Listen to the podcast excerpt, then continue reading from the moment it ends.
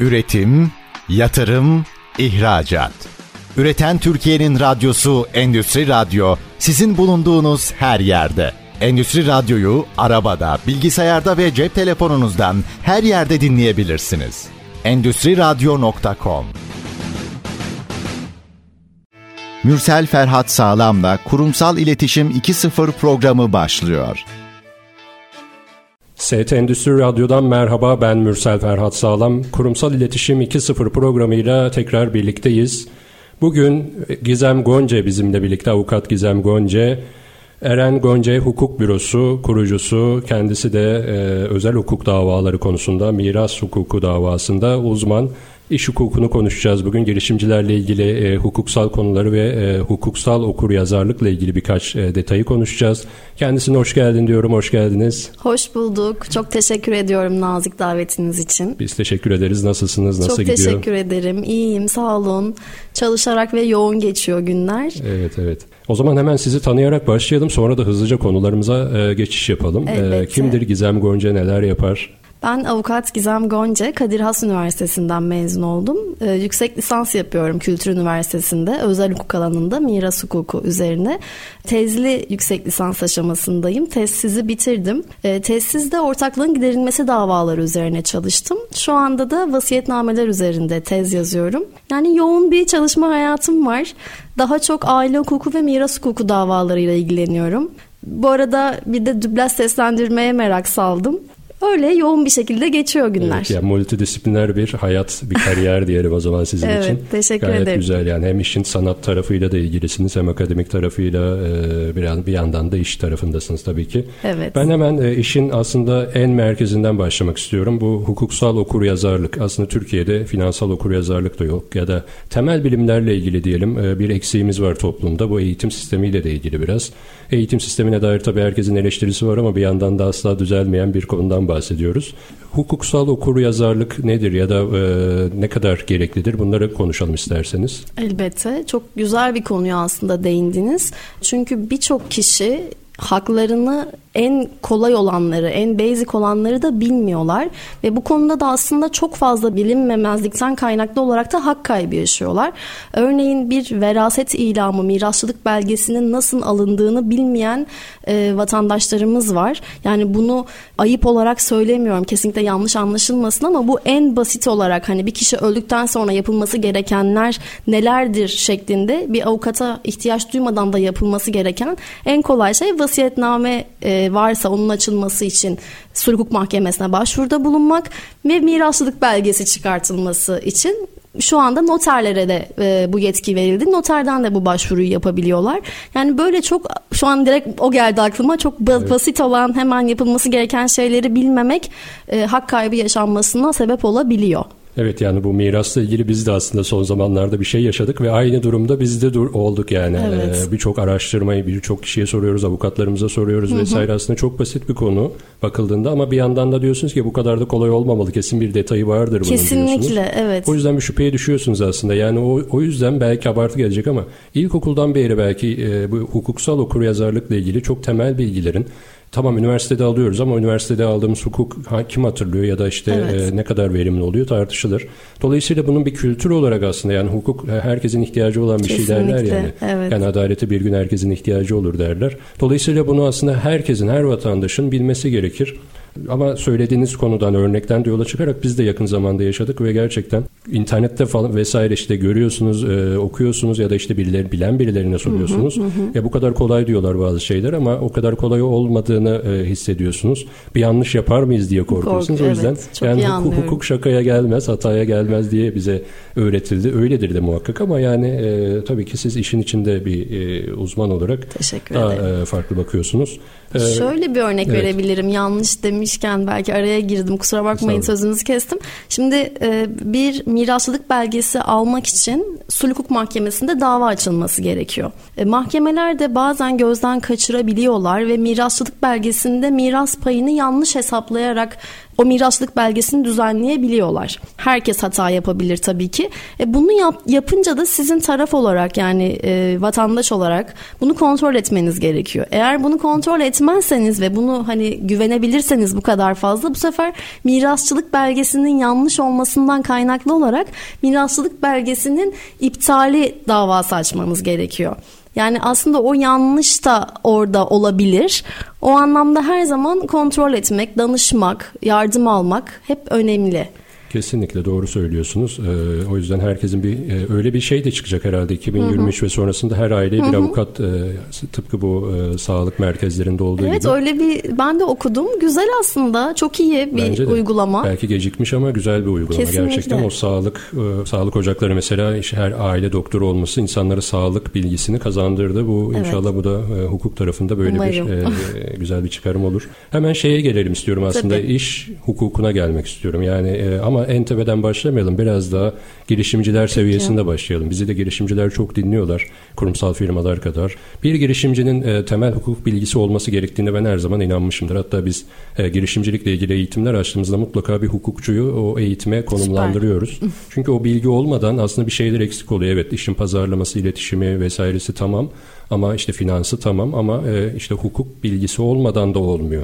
Dolayısıyla hani girişimci aslında her şeyi bilmesi gereken, çok sorumluluk sahibi olması gereken bir birey olarak, bir e, iş insanı olarak e, benim gözümde. Ben öyle tanımlıyorum. Çok Dolayısıyla doğru e, bu hukuksal konularla ilgili girişimciler e, nasıl davranmalı, ne yapmalı, illa eğitim mi almalı, ne kadar derinlemesine bilgi gerekir bunları da bence bir e, bir bilenle e, konuşmuş olduğumuz için e, bir soralım yani girişimciler evet. ne yapsın? Girişimciler mutlaka aslında bir e, avukatla çalışmaları gerekiyor en azından sözleşmelerin hazırlanması aşamasında neye imza attıklarını o anın ambiyansıyla, o işin yoğunluğuyla anlayamayabiliyorlar. Ama e, sonrasında imzaladıkları sözleşmelerde bir cezai şart e, maddesini dikkat etmediklerinde ve o cezai şarta da mahkum olduklarında çok farklı sonuçlara e, sebep olabiliyor. O yüzden her yapılan iş için hazırlanan sözleşmeler çok önemli.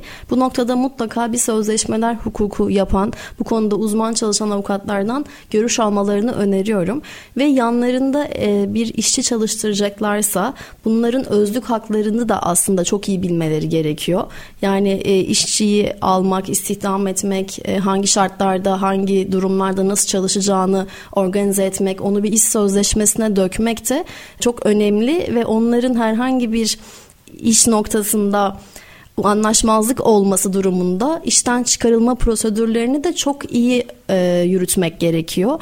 Çünkü günümüzde iş davaları çok fazla ve uzun süren davalar ve çok büyük bir ihtimalle de her zaman işverenin aleyhine biten davalar olduğu için e, bu konularda hiç oralara gelmeden e, daha başta hukuki desteği alarak süreci yönetmelerini biz tavsiye ediyoruz avukat olarak. Evet şeyi de soracağım ama onu e, belki ikinci kısımda sorarım. Mobbing konusunu. Evet. E, çok önemli bir çok. konu. E, dolayısıyla bunu da soracağım ama şimdi tabii girişimcilikle ilgili ya da e, yatırım süreçlerini ben de yaşadığım için söylüyorum. Hı hı. Yatırımcılar size öyle bir e, sözleşme koyuyor ki zaten belki 10 sayfa 15 sayfa bir yerde mutlaka mutlaka onların yararını sizin de zararınızı bir madde bir kelime belki bazen olabiliyor. Hı hı. Dolayısıyla biz e, çoğu zaman vazgeçme e, sebeplerimizden biri bu sözleşmelerin bizim aleyhimize yani bir eşitlik olmadığı için vazgeçiyoruz mesela ama e, girişimciler mesela sizin de söylediğiniz gibi o heyecanla o evet. işte girişimimi satıyorum yatırım alıyorum heyecanıyla aslında çok şeyi kaybedebiliyorlar.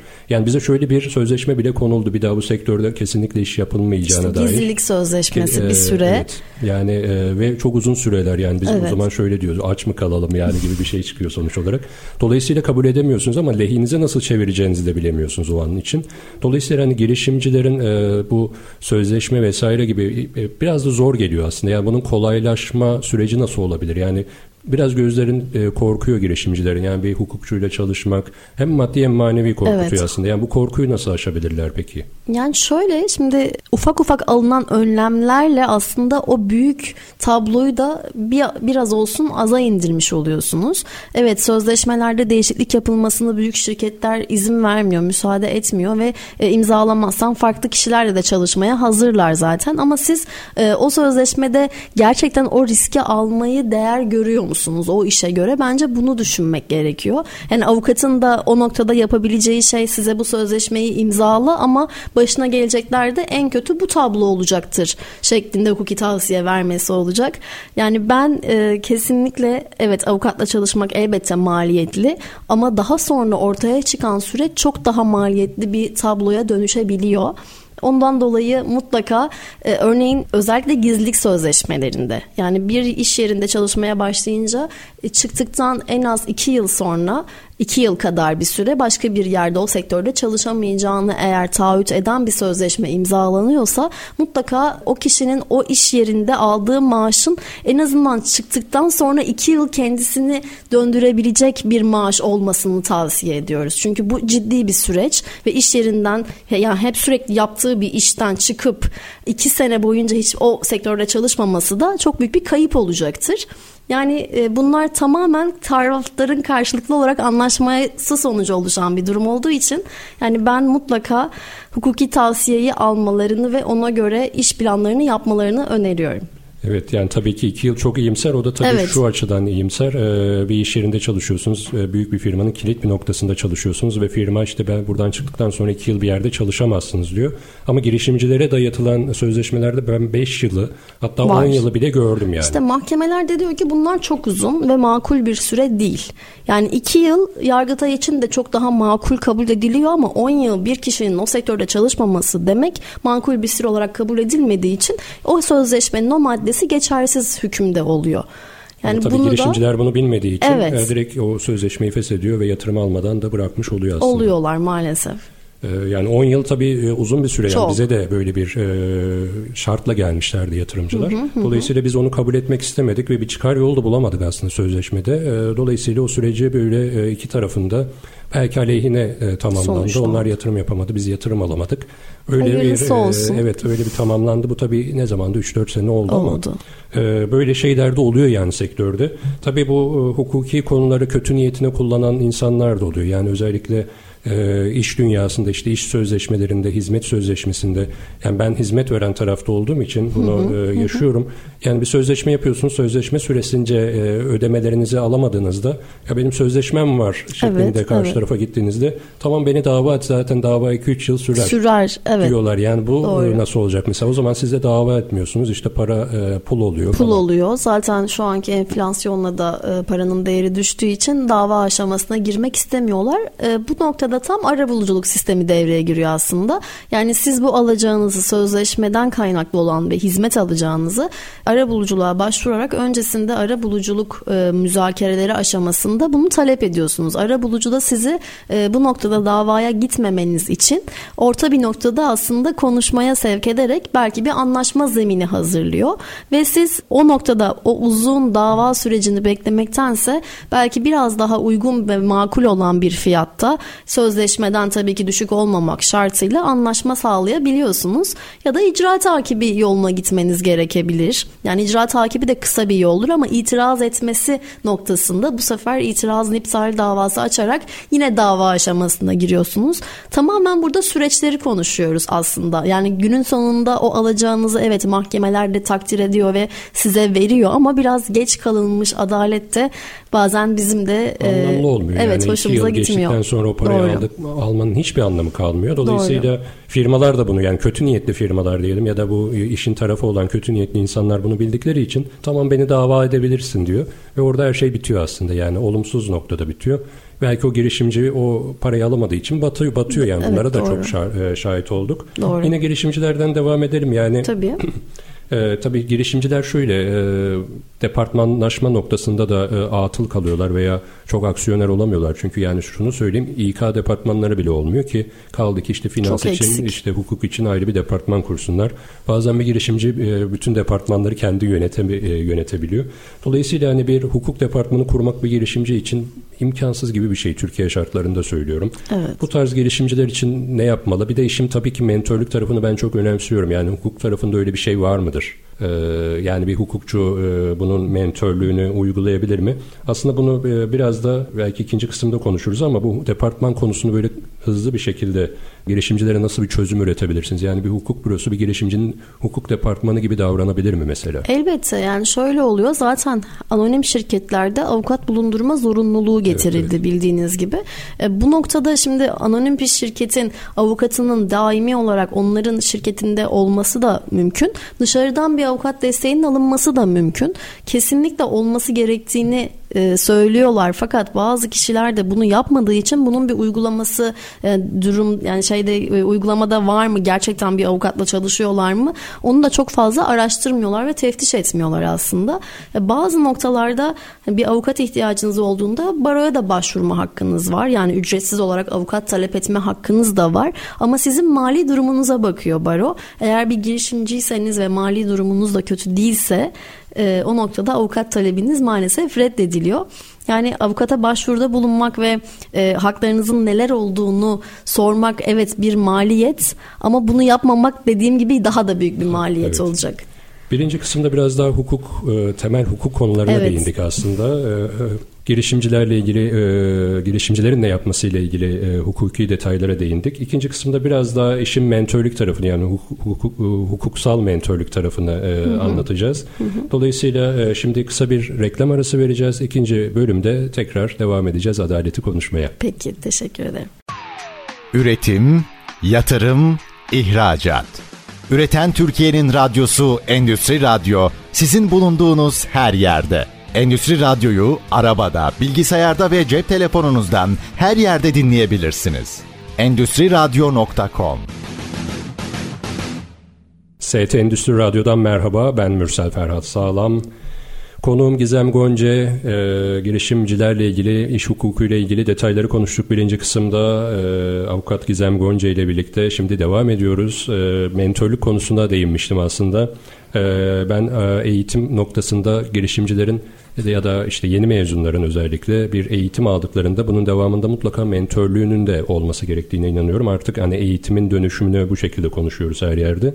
Dolayısıyla işin e, hukuksal boyutuyla ilgili de acaba girişimciler mentörlük alarak mı ilerlemeli yoksa birinci kısımda konuştuğumuz gibi bir hukuk departmanı veya bir e, e, bir partner mi edinmeli bir hukuk bürosuyla bunları konuşalım istiyorum. Yani bir hukukçu artık mentor olarak da girişimcilerle veya işte şirketlerle veya yeni mezunlarla e, bir arada olabilir mi? Elbette olabilir. Yani burada aslında önemli olan mentorluğun altında yatan yani biz hukuk mentoru olarak aslında e, görevimizi devam ettirebiliyoruz danışman avukat olarak ama tabii ki onların kendi iş yerlerinde bunu yapması ile e, dışarıdan hukuk bürolarından danışmanlık alarak bunu yapmalarının aslında arasında çok büyük bir fark yok. Sadece hukuk bürosunun kendi bünyelerinde olması onlara daha hızlı bilgi akışını sağlayacaktır ve daha güvenilir bir ortam olacaktır. Yani bir e, girişimcinin kendi bünyesinde hukuk departmanının olması bence iş ahlakı açısından da çok önemli olacağını ben e, düşünüyorum. Birçok çalıştığımız şirkette de bu şekilde aslında çalışıyoruz ve keyifli de oluyor. Hemen o anda o sözleşmeye müdahale etmek, o toplantıda sizin de bir avukat olarak bulunmanız hem e, o ortamın daha da e, hukuki olarak devam etmesine sebep oluyor. Yani yanlışı o noktada düzeltebiliyorsunuz. Ama diğer türlü e, işte ben müvekkilimiz diyorum. E, siz girişimciler diyorsunuz. Evet. Yani müvekkilimizin anladığı ve bize aktardığı şeyler bazen doğru da olmayabiliyor. Yani o ortamda anlaşılan şeyler çok doğru olmayabiliyor. O yüzden bir avukat veya bir hukukçu gözüyle ona bakmak çok daha faydalı. Ondan dolayı mutlaka yanlarında bir hukuk departmanının bulunmasını ben öneriyorum tabii ki. Evet yani tabii ki e, önemli ama işte Türkiye şartlarında hep konuşuyoruz. Yani Daha zor oluyor. Tabii e, bir departman kurması gönül ister ki tabii ki kursunlar ama dediğim gibi yani kurumsal iletişim departmanları bile yok, insan kaynakları Maalesef. departmanı yok. Yani en temelde belki yani her zaman her saniye ihtiyacı olan departmanlara bile sahip değiller. Ki zaten bundan dolayı da yani kurulan girişimcilerin, e, Türkiye'de kurulan girişimlerin hatta dün bir girişimin battığını duydum. Girişimci bana ulaştı ve battık dedi, iflas ettik dedi. Dolayısıyla üzücü yani bu daha kurulalı da 6 ay bile olmamış Sebep herhalde. peki? Hani... Ya, e, yanlış hamleler, yanlış e, finansal hamleler, yanlış işte reklam hamleleri vesaire harcanan bütçeler, e, evet. e, girişimciler e, yani doğru mentora rastlamadıklarında ya da doğru danışmana rastlamadıklarında ya da bu işi bilmeden girdiklerinde mutlaka hata yapıyorlar. Bu Çok hataları doğru. sıfıra indirgemek de zor oluyor belli bir noktadan sonra. Tıpkı bir inşaata sıfırdan başlamakla hani bir inşaatı sonradan e, girip e, toparlamak gibi sonradan toparlamak zor oluyor ama başlangıçta Zaten, e, yaparsanız çok daha iyi oluyor. Çok iyi bunu anlayabiliyorum. Yani bir şirketin yapmış olduğu ya da sizden önce bir avukatın yapmış olduğu hamlelerle sizin o davadaki süreciniz çok etkili oluyor. Yani sıfırdan sizin o işi yapmanız çok daha Kesinlikle. farklı sonuçlara sebep olabiliyor. evet evet yani e, bu noktada tabii yani girişimciler bizleri dinliyorlar onlara da tekrar söyleyelim. Ya mutlaka bir e, avukatla aslında yola devam etmek sizin de söylediğiniz gibi aslında o da çok önemli. Yani bir toplantıda avukatın bulunması. Kesinlikle. Çok çok hem değer katıyor o evet. toplantıya hem e, bir nitelik katıyor bence. Hem de işin sürdürülebilirliği için çok e, daha e, kapsamlı bir duruma çekiyordur mevcut durumu diyelim. Yani girişimcilikle ilgili durum böyle. Biraz daha bir üst modele geçelim. Peki. Yani COBİ'lere geçelim aslında. Peki. COBİ'lere ve kurumsal markalara geçelim. Oradaki hukuki süreçler nasıl ilerliyor? Yani bir kurumsal firmada her an bir hukuki e, sorun ya da bir gereklilik var mıdır? Oluyor mu? Hem de çok. Ben e, bir dönem Türkiye'de önemli bir sigorta şirketinin hukuk departmanında çalıştım. E, Türkiye'de de yeri var ve dünyanın birçok yerinde var. E, ve sürekli size her an mail geliyor ve hep o problemlerin çözümüyle ilgili sizin tavsiyeniz, hukuki tavsiyeniz alınıyor. Aslında önemli. Yani birçok alanda gelişim gösteriyorsunuz şirketler açısından ve yapmış oldukları işlerin büyüklüğü, hacmi size de o noktada e, daha farklı ne çıkabilir, nasıl risk olabilir, bu risklerden müvekkil ya da şirketiniz nasıl hasar almadan çıkabilir? E, bunu biraz da aslında koruya, korumaya çalışıyorsunuz. E, neler olabiliyordu? E, şöyle söyleyebilirim. Örneğin e, tarafların yapmış olduğu sözleşmeler, iş sözleşmeleri. Yani büyük şirketlere verdikleri hizmetlerden sonra alacakları şeylerin e, mahiyetleri, bunların olmaması durumunda cezai şartlar. Yani sizin bu noktada aslında bir şirket olarak yani müvekkiliniz şirket de olsa, şahıs da olsa aslında yöneten tabii ki de bir şahıs olduğu için yine özünde yönetim kurulu kararlarının nasıl olduğu burada biraz daha önem arz ediyor. Çoğu zaman yönetim kurulu toplantıları, kararları, e, oralarda alınan oy çoklukları, yani bunun üzerine daha çok çalışmalar gerçekleşiyor. Ee, tabii ki o yapılan işin de mahiyetine göre de değişkenlik gösteriyor. Örneğin bir sigorta şirketiyle e, bir madencilik şirketi ya da başka bir sektörde yani reklam şirketiyle olan şeyler aynı olmuyor. E, o noktada da aslında uygun olan avukatı bulmak önemli. Yani bu konuda gerçekten yoğun çalışan ve e, tecrübesi bu yok bu noktada olan avukatla çalışmak onlara daha büyük bir bilgi hacmi getireceğini düşünüyorum. Tabii e, peki bu hukukta ben de şimdi kişisel bir merakımı sorayım ki, hemen. Buyurun. E, bir hukukçu mezun oluyor ve özel atıyorum miras hukukunda ya da özel iş hukukunda ilerlemesi gerektiğine e, hani tıpta mesela atıyorum ikinci, evet. üçüncü sınıfta oluyor yani e, hukukla nasıl oluyor? Aslında öyle olmuyor bizde. Yani biz dört yıllık üniversite hukuk fakültesi eğitimi e, hayatımız boyunca bütün dersleri alıyoruz ve bütün derslerden de geçmek zorundasınız. Yani iş hukukunu da alıyorsunuz, medeni hukukta, anayasada, ya icra iflasta, deniz ticarette ama sonrasında biraz da sizin eğiliminize göre e, hangi alanda daha kendinizi başarılı ve daha iyi hissedebiliyorsanız, anlatabiliyorsanız bu noktada devam ediyorsunuz. Yani ben miras hukukunu çok e, seviyorum ve bu konuda da e, kendimi daha anlatılabilir buluyorum aslında. İnsanlara daha fayda sağlayabilir buluyorum. Ama tabii ki bu bizim hani miras hukukuyla ilgileniyorum, ceza hukukuyla hiç ilgilenmiyorum diye bir kaidemiz olmuyor. Çünkü biz iç içeyiz. Yani bir miras davasında taraflar kavga ettiğinde zaten e, konu ceza aşamasına geliyor. Yani o noktada da zaten e, mutlaka avukat olarak devam ediyorsunuz. Ama hani nasıl bu karara varıyorsunuz? Belki stajdan sonra yani avukatlık stajından sonra avukat olduğunuzda e, ilgi alanınıza göre ve bireyselleşmek istediğiniz, eğitim almak alarak devam etmek istediğiniz yüksek lisansta da bunu taçlandırdığınız noktada biraz size kalmış oluyor.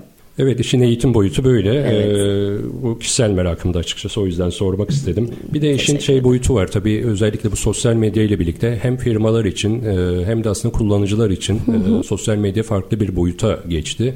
Dolayısıyla hukuk davaları ile ilgili e, özellikle firmaları ilgilendiren konularda sosyal medya çok farklı bir dinamik haline geldi aslında. Yani kullanıcılar bir ürünü alıyorlar, be beğenmediklerini şikayet etmek yerine Twitter'a yazıyorlar evet. ve daha hızlı çözüm üretilebiliyor. Ama bazı firmalar da süreci e, yönetmek ya da itibar yönetimi yapmak yerine Twitter ya da online itibar yönetimi yapmak hı hı. yerine e, dava açıyorlar o paylaşımı yapan kişiye. Bunlar da olabiliyor mesela. Sonra yine haksız da çıkabiliyor firma. E, Doğru. Daha, bu sefer ekstra bir itibarsızlaşma Olabiliyor. söz konusu oluyor. Ya firmalar mesela bu noktada online itibar yönetimi sürecinde işin hukuksal tarafıyla nasıl e, baş ediyorlar? Yani bir Twitter kullanıcısı bir markayı gerçekten zor durumda bırakabiliyor. Yani kampanyayı baltalayabiliyor deyim Çok yerindeyse. doğru bir yere değindiniz. Kesinlikle öyle. Yani biz vatandaş olarak ve tüketici olarak bir firmadan aldığımız üründen memnun değilsek ve o ürünün hatalı olduğunu, ayıplı olduğunu iddia ediyorsak bunu kanıtlamak zorundayız mutlaka. Ve kanıtlanmamış bir şey içinde e, tüm kamuoyunu aydınlatmak aslında aydınlatmak da değil bilgilendirmek de doğru olmuyor. Evet burada aslında markanın itibarını zedelemiş oluyorsunuz ve marka size bu konuda dava açma hakkına sahip. Ama e, şimdi sosyal medya çok aktif olarak kullanıldığı için ve hemen de görünür, görünür görünürlülüğü de arttırdığı için e, birçok kişi yani dava aşamasına gitmeden tüketici hakemiyetine başvurmadan çok kolay bir şekilde Instagram'dan e, o markayı etiketleyerek e, almış olduğu üründeki o hat, ayıbı hatayı herkese gösteriyor. Yani burada e, biraz da aslında markanın olaya ve duruma bakışı çok önemli.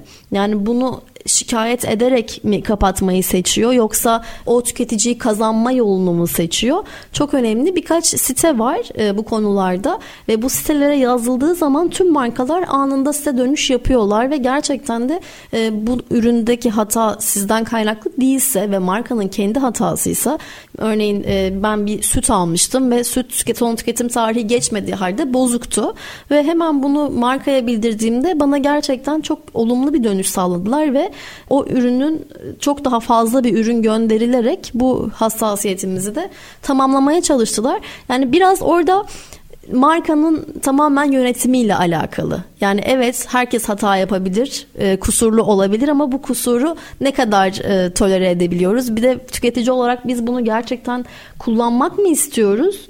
Yoksa markaya mı zarar vermek istiyoruz? Yoksa aslında hakkımızı mı korumak istiyoruz? O eleştirinin boyutunu da düzeltmek gerekiyor. Örneğin bir tüketici internet sitelerine bir sürü küfür içerikli mesajlar e, yazmış. Bu konuda da markanın artık yani savcılığa başvurma hakkı da doğuyor. Çünkü hakaret etmek, küfür etmek bunların hepsi e, suç bildiğiniz gibi. Evet, evet. Yani bu şekilde kesinlikle yani bazı noktalarda da bunu yapma hakkı doğduğu için e, yani yapılan o eleştirinin de e, uygun ve ölçülü olması gerekiyor. Eğer gerçek değilse de suç ceza mahkemelerine başvurarak erişimin engellenmesi yasağından o sitelerdeki o asılsız olan şikayetleri de kaldırabiliyorsunuz. Peki şu da e, olabiliyor. Bir medya yöneticisiyim ben aslında aynı zamanda. Süper. Dolayısıyla e, birçok markayla çalışıyoruz. Marka atıyorum iki sene önce bir durum yaşamış ve iflas e, davası Devam sürecine ediyor. girmiş. Evet. Bunu da kamuoyuna duyurmak istiyor. Dolayısıyla hani medyayla da iletişim halinde olması gerekiyor. Biz iflas ettik, Concordato ilan evet, ettik evet. demesi gerekiyor. Sonuçta bir bilgilendirme yani kamuoyunu aydınlatması gerekiyor. Ve medya kuruluşlarına da bununla ilgili bültenler gönderilir. Doğru. Bu bülteni de yayınlarsınız yani bir sosyal sorumluluk olarak görürsünüz bazen. Bazen de e, marka ısrar eder yani illa bunu yayınla ben iflas ettim. Hani sonuçta benim paydaşlarım var. Bu paydaşlar bu durumdan haberdar olmalı. Dolayısıyla paylaşıyorsunuz. Sonra firma iki sene, üç sene sonra durumunu düzeltiyor. Hı hı. Bu sefer diyor ki bunu kaldır diyor. Ama e, yayıncı kuruluşunda kaldırma gibi bir sorumluluğu aslında yok. Yani bununla ilgili bir e, mecburiyeti de yok diye düşünüyorum Güzel bir ben. noktaya geldiniz şu an. Size hemen unutulma hakkını evet, söyleyeceğim. Evet. Evet bu da yeni çıktı aslında. Şimdi ben bir dönem kötü bir iş tecrübem oldu ya da durumlar kötü geldi ve böyle bir durum yaşadım. Şimdi yeni bir yer açtım ve insanlar geçmişteki o başarısızlıklarının bilinmesini de istemezler. Tabii, tabii, ee, ve bu noktada da aslında bize yeni bir uygulama unutulma hakkı çıkartıldı. Unutulma hakkını şöyle de kullanabiliyor vatandaşlar. Ben çok öncesinde fotoğraflarım Google'da görüntülerde çıkıyor ama ben bundan rahatsızlık duyuyorum diye başvuru yaptığınızda o internet sitesindeki yayınların gerçekten sizin bu rahatsızlığınız insanları kandırmaya yönelik değil doğruyu yapmaya yönelikse eğer yani hakimin incelemesinde eğer siz örneğin bir ceza almışsınız ve bu cezanın yayınlanması kamuoyunu ilgilendirecek bir cezaysa bunu kaldırmıyor tabii ki. Ama diğer yönden halkı e, işte kim ve nefret suçuna teşvik etmeyecek, sakin e, olabilecek bir düzeyde ise o zaman sorun olmuyor, kaldırılıyor. Yani aslında sadece arama motorlarından evet, kaldırılıyor. Arama Yoksa mecrada kalıyor. Hayır. Mecrada durabiliyor. Ya, ama firma tabii o noktada biraz daha e, agresif davranabiliyor yani sadece arama motorlarında değil. Özellikle bilinen bir mecraysanız işte her gün 1 milyon 2 milyon insan ziyaret ediyor. Dolayısıyla o markanın adına o mecrada aradığında dolayısıyla Çıkıyor. o haber çıkacak yine ve firma ısrarcı olabiliyor bazen. Ya ben bunu kaldırtmak istiyorum. Ama burada mecranın e, ben onu merak ediyorum aslında. Evet. Öyle bir Zorunluluğu var yok. Zorunluluğu kesinlikle yok. yok. Sonuçta yani, orada bir hakaret yok. Evet hakaret yok ve siz zaten bunu yayınlanması için size mail yani mail evet, atılmak evet. suretiyle bu gelmiş. Ben de yayınladım. E sonrasında siz o zaman e, düzeltme tekzip yazılabilir. Yani ben e, evet bu dönem böyle bir süreç yaşadım ve sonrasında da yeniden yani o tekziple yayınlanması daha makul olduğunu biz öneriyoruz mesela e, müvekkillerimize. Kesinlikle yani bir de şöyle bir şey var tabii bu tarz mecralar e, bir içerik kaldırdığında arama motorları tarafından cezalandırılıyor. Doğru, Dolayısıyla mecralar doğru. da ya ben içeriği kaldırmak istemiyorum. Çok Çünkü doğru. bunun bir okunabilirliği olduğu e, arama motorlarının robotları botları geliyor tarıyorlar. E, içerik olmadığında sizi cezalandırıyorlar. Evet. Dolayısıyla aslında herkes kendi karını düşünerek ya da kendi menfaatini düşünerek bir şeyleri yapmaya çalışıyor ama ortak paydada da buluşmak zor oluyor. Tabii biz olabildiğince firmalara katkı sağlamaya yönelik aksiyon alıyoruz her zaman. Ama sizin önerinizi biz de sunmuştuk. Yani biz Süper. madem böyle bir gelişme var o zaman bunu olumlu manada e, çevirelim ve duyuralım. Tabii firmayla biraz e, daha agresif, daha büyük de bir firmaydı. Hı hı. E, orta yolu bir şekilde bulduk ama yani bulamayanlar için de aslında bunu merak etmiştim. Unutulma hakkı ile ilgili detayları evet. e, merak etmiştim. Şimdi ikinci kısmı da bitirdik. Zaman da hızlı geçiyor böyle adaleti konuşunca herhalde. Evet, Güzel harika. geçiyor. Üçüncü kısımda devam edeceğiz. İş hukuku ile ilgili detaylara devam edeceğiz. Özellikle dijital dünyadaki e, hukuksal e, süreçlere dair merak ettiklerimizi soracağız. Hı hı. Gizem Gonca da e, yanıtlayacak. Şimdilik bir reklam aramız var. Üçüncü kısımda görüşmek üzere. Üretim, yatırım, ihracat. Üreten Türkiye'nin radyosu Endüstri Radyo sizin bulunduğunuz her yerde. Endüstri Radyo'yu arabada, bilgisayarda ve cep telefonunuzdan her yerde dinleyebilirsiniz. Endüstri Radyo.com ST Endüstri Radyo'dan merhaba ben Mürsel Ferhat Sağlam. Bugün Eren Gonce Hukuk Bürosu kurucusu Gizem Gonce ile birlikteyiz. Avukat Gizem Gonce ile birinci kısımda ve ikinci kısımda girişimcilerin hukuksal e, süreçleri ve sorumlulukları ile ilgili konuştuk. Biraz dijital konulara e, geçiş yaptık. Dijital hukuk diyebiliriz aslında buna. Üçüncü kısımda biraz daha farklı konulara değineceğiz. Ben bir önceki bölümde aslında böyle biraz değinmiştim. Sonra üçüncü kısma saklamak için e, daha geniş konuşalım diye. Mobbing konusunu e, birinci ve ikinci kısımda konuşmamıştık. Biraz mobbingden başlayalım. Yani e, herkesin aslında yaşadığı özellikle yeni mezunların diyelim yaşadığı problemler insanlar tabii ki para kazanmak zorunda ve o işte devam etmek zorunda hissediyorlar evet. kendilerini. Dolayısıyla mobbinge de maruz kalıyorlar ve bir, bir şekilde sineye çekiyorlar.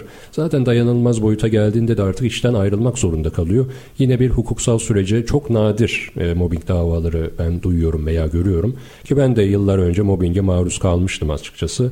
Ama e, işi farklı bir e, yani işi hukuki boyutta e, çözmeye e, yeltenmiştim. Firma o noktada haklarımı verdiğinde Harika. E, ona da gerek kalmamıştı aslında. Yani bilinçli olduğunuzda e, ya da başarılı olduğunuzda hani Türkiye'de derler ya başarılı insanlar sevilmez aslında tam tersidir. Yani başarısının farkında olan insanlar sevilmezler aslında Türkiye'de.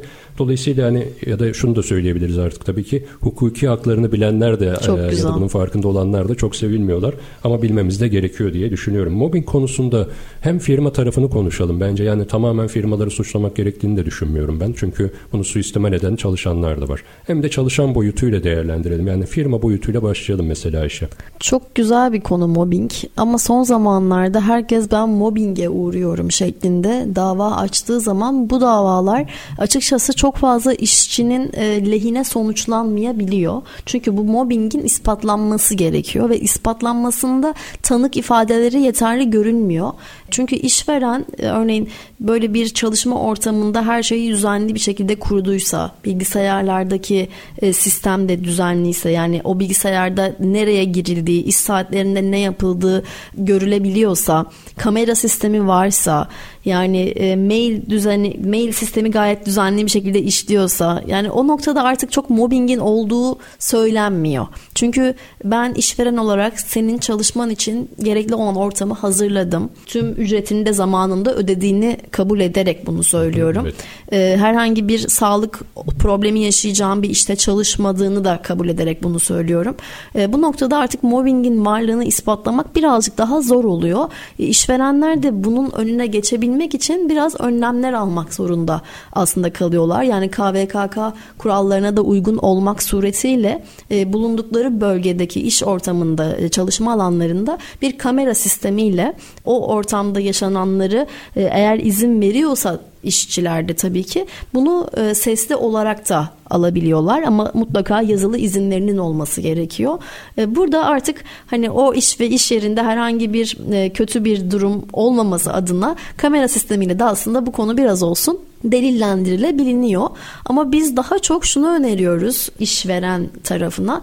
Her talepte mutlaka mail üzerinden dönüş yapılması, konuşmaların e, o profesyonellikle devam edilmesi. Çünkü WhatsApp'lar da evet WhatsApp kayıtları da bir mesaj kayıtları da delil niteliğindedir. Ama bunların e, WhatsApp'ta bir program varmış. Ben de bunu yeni e, öğrendim. E, sanki siz yazıyormuşsunuz gibi onu kurgulayabiliyorlarmış. Evet, evet, evet. Ve bu da çok tehlikeli. Yani siz işveren olarak böyle bir şey yazmadığınız halde yazmış gibi karşınıza çıkabiliyor ve bunu anlatmak da bazen mahkemede çok e, problemli oluyor. O yüzden ben her şeyin mutlaka ofis mailinden yapılmasını ve e, o ortamda kamera sistemi de varsa bu kamera sisteminin görüntü alan, mümkünse ses alan bir sistem olmasını ve düzenli olarak da kayıt edilmesini öneriyorum. Örneğin giriş çıkışlar noktasında da işçilerin hep problem oluyor e, davalarda. Bu giriş çıkışları da aslında çok düzenli olarak yapmak gerekiyor, kayıt almak gerekiyor. E, bir de ücret ödemelerinin bir kısmı elden bir kısmı bankadan yatıyor şeklindeki konuyu da aslında baştan halletmek gerekiyor. Sonrasında neden böyleydi, neden şimdi böyle değil onları da düzenlemek adına yani bu işveren her şey kusursuz elbette yapamıyor günümüz şartlarında bazı noktalarda ama belli kurallara uyulduğu zaman yani işçinin e, iş davası açtığında kazanma ihtimali de artık azalıyor. Çünkü gerçekten her şey evet çalışma ortamı hazırlanmış, e, maaş zamanında yatıyor. E, o verilen işi yapıyor mu yapmıyor mu ya kalıyor artık. Tabii burada mesai kavramı çok önemli. Evet işte yani, en güzel e, nokta orası. E, atıyorum yani mesai belirlenmiştir işte pazartesiden cumaya işte hı hı. saat 10 ile 18 evet. arası ya da 9 ile 18 arası her neyse e, belirlenmiştir ama firmanın işte sizin direktörünüz, genel müdürünüz veya patronunuz size işte mesaj atıyor, arıyor işte pazar günü mesela. Bu projeyi bugün bitirelim dediğinde şimdi yapsan bir türlü Yapmasanız. haklarından feragat ediyorsun. Doğru. Yapmasan e, bu sefer iş yerinde problem yaşıyorsun. Yani burada da mesela bu, bu da bir mobbing değil midir? Mobbingdir tabii yani. ki.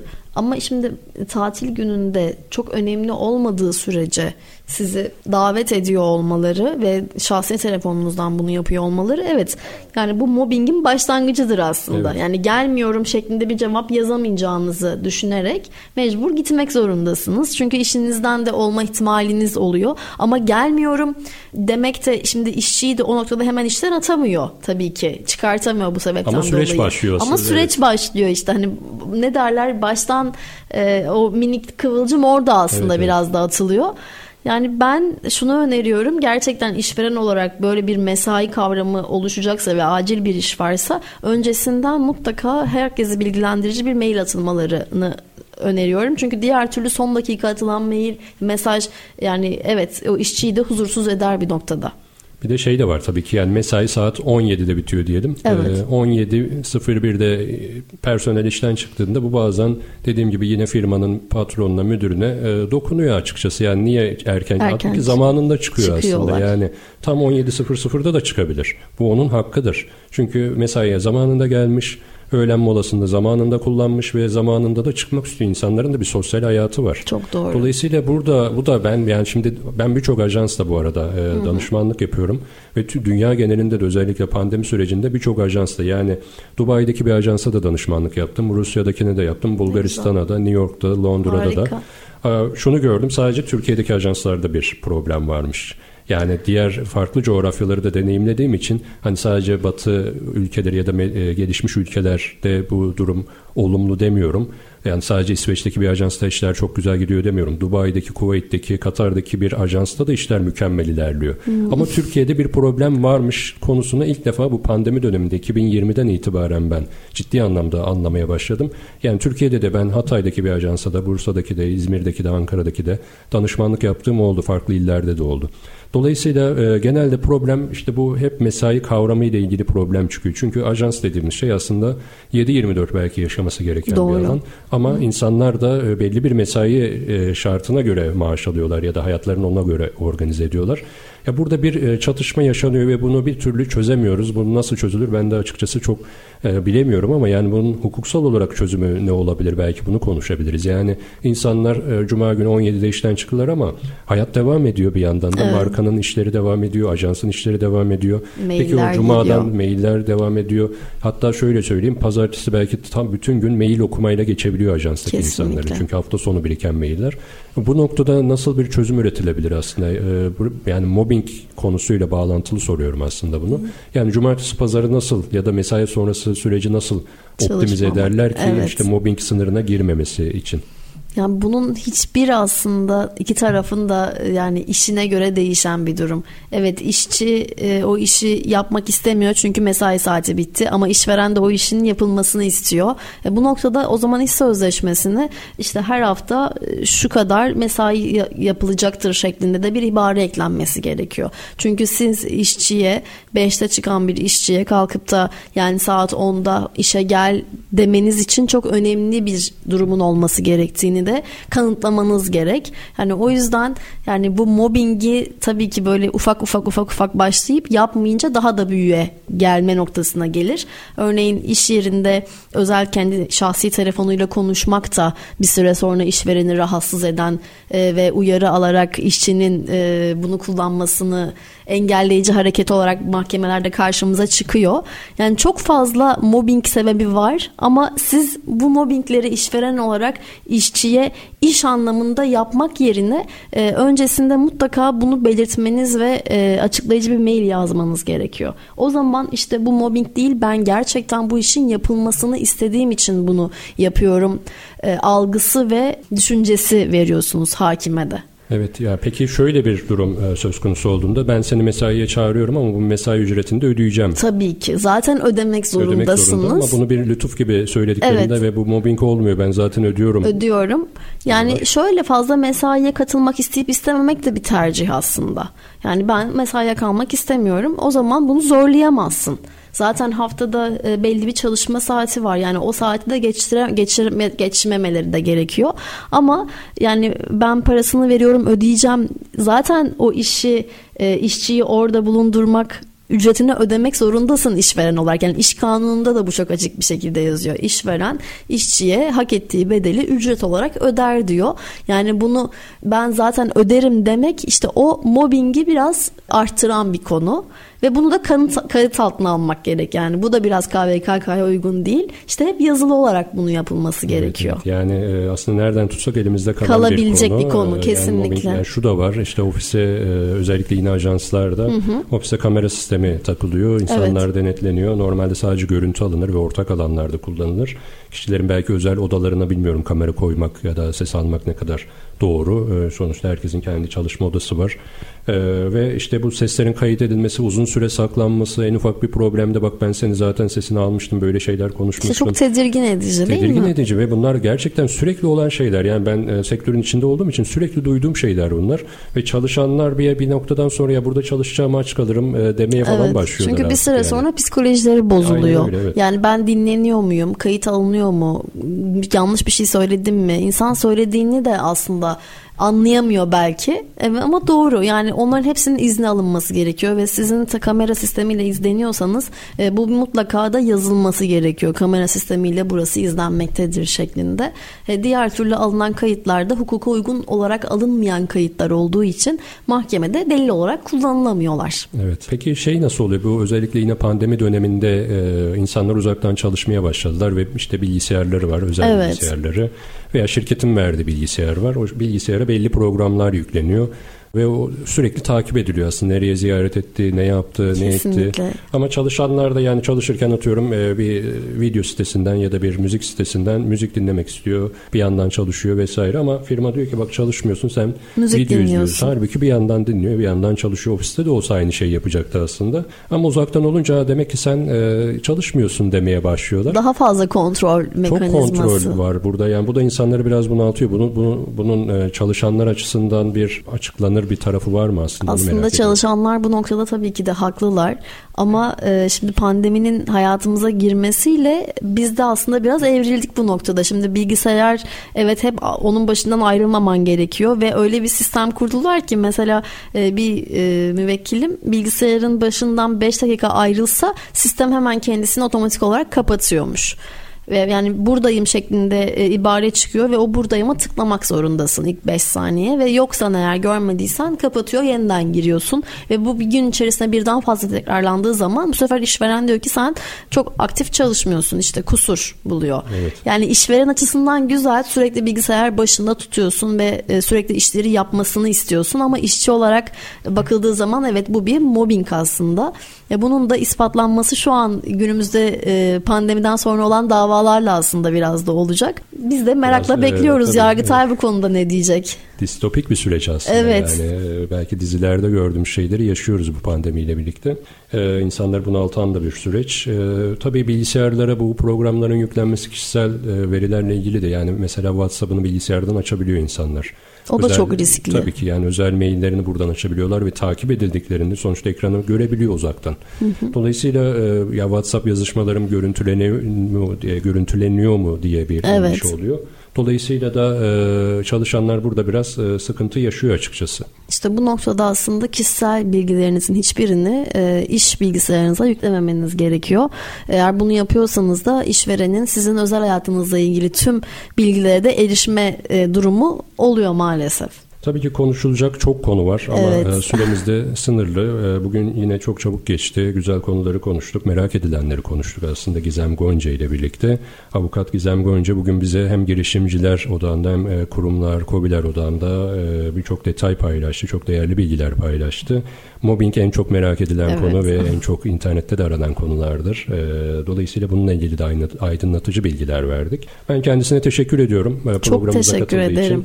Ben E, teşekkür mutlaka ederim. devam edelim. Ee, farklı Mutlaka. bir zamanda tekrar e, konuşalım. Elbette çok mutlu olurum. Çok teşekkür ediyorum. Ben teşekkür ediyorum. Evet ST Endüstri Radyo'da Kurumsal İletişim 2.0 programını bugün de tamamlamış olduk. Ee, Avukat Gizem Gonca ile birlikte hukuka dair detayları konuştuk. Bir sonraki bölümde yine e, kurumsal iletişimi de kapsayan konuları konuşmaya devam edeceğiz. Hoşçakalın diyorum.